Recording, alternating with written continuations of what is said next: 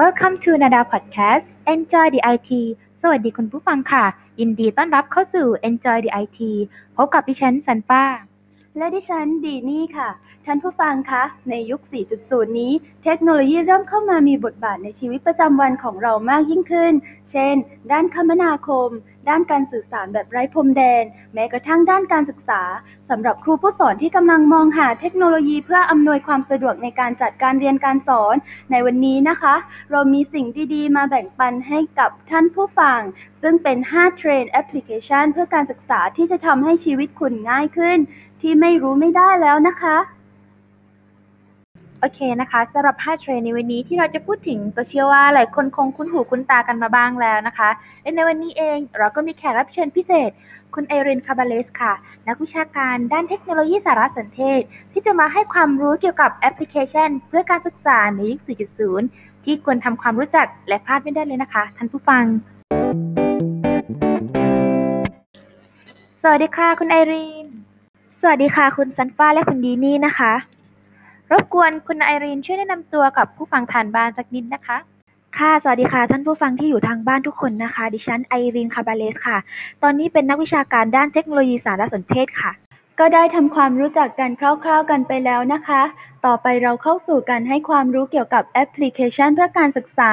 แอปพลิเคชันเพื่อการศึกษานั้นมีมากมาย หากจะให้พูดกันในวันนี้ก็คงจะไม่หมดนะคะ ท่านผู้ฟัง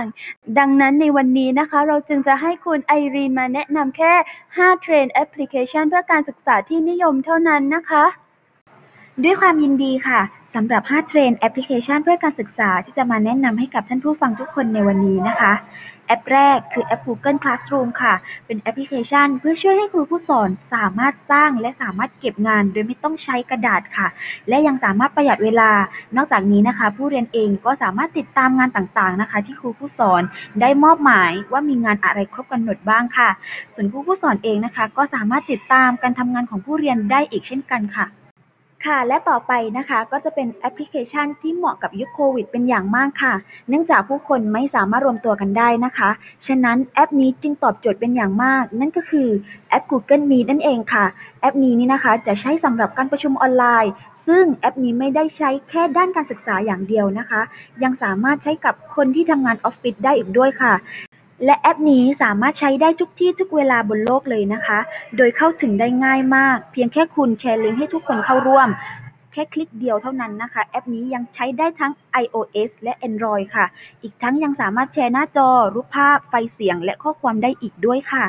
โอ้โห นับว่าเป็นแอปพลิเคชันที่ควรค่ามากๆกับช่วงเวลานี้เลยนะคะ คุณไอรีน ใช่แล้วค่ะ ถือว่าเป็นที่นิยมกันอย่างมากเลยทีเดียวต่อไปนะคะก็จะเป็นเว็บไซต์ที่ใช้ในการออกแบบ หรือแม้กระทั่งใช้ในการสร้างสื่อการสอนได้อีกด้วยนะคะ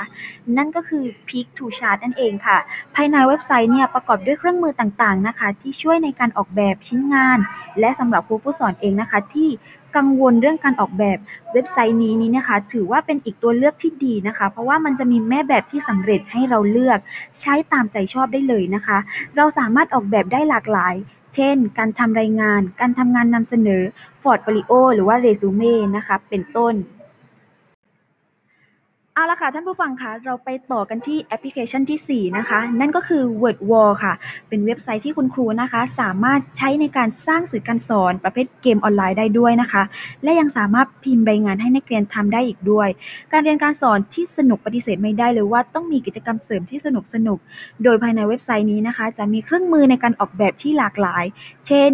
สร้างเกมแบบจับคู่ เกมวงล้อ หรือว่าเป็นแบบทดสอบ และอีกมากมายเลยนะคะ ถือว่าเป็นอีกตัวช่วยที่ดีนะคะ ให้กับครูผู้สอน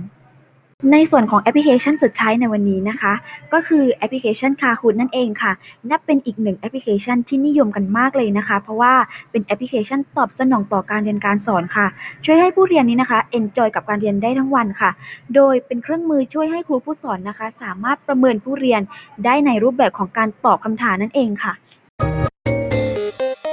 ว้าว แต่ละแอปพลิเคชันที่คุณไอรีนได้แนะนำมานะคะ ควรค่าแก่การนำไปใช้จริง ๆ เลยค่ะ สำหรับวันนี้นะคะ เราก็ต้องขอขอบคุณคุณไอรีน คาบาเลส ที่สละเวลามาให้ความรู้กับ Enjoy the IT สุดท้ายนี้ก็ขอขอบคุณท่านผู้ฟังทุกท่านที่อยู่กันตั้งแต่ต้นจนจบรายการนะคะ ในส่วนของสัปดาห์หน้านั้นจะมีความรู้อะไรดีๆ มาบอกกันต่อนั้น ติดตามได้ในทุกบ่ายโมงของวันอังคารสำหรับวันนี้ ขอบคุณค่ะ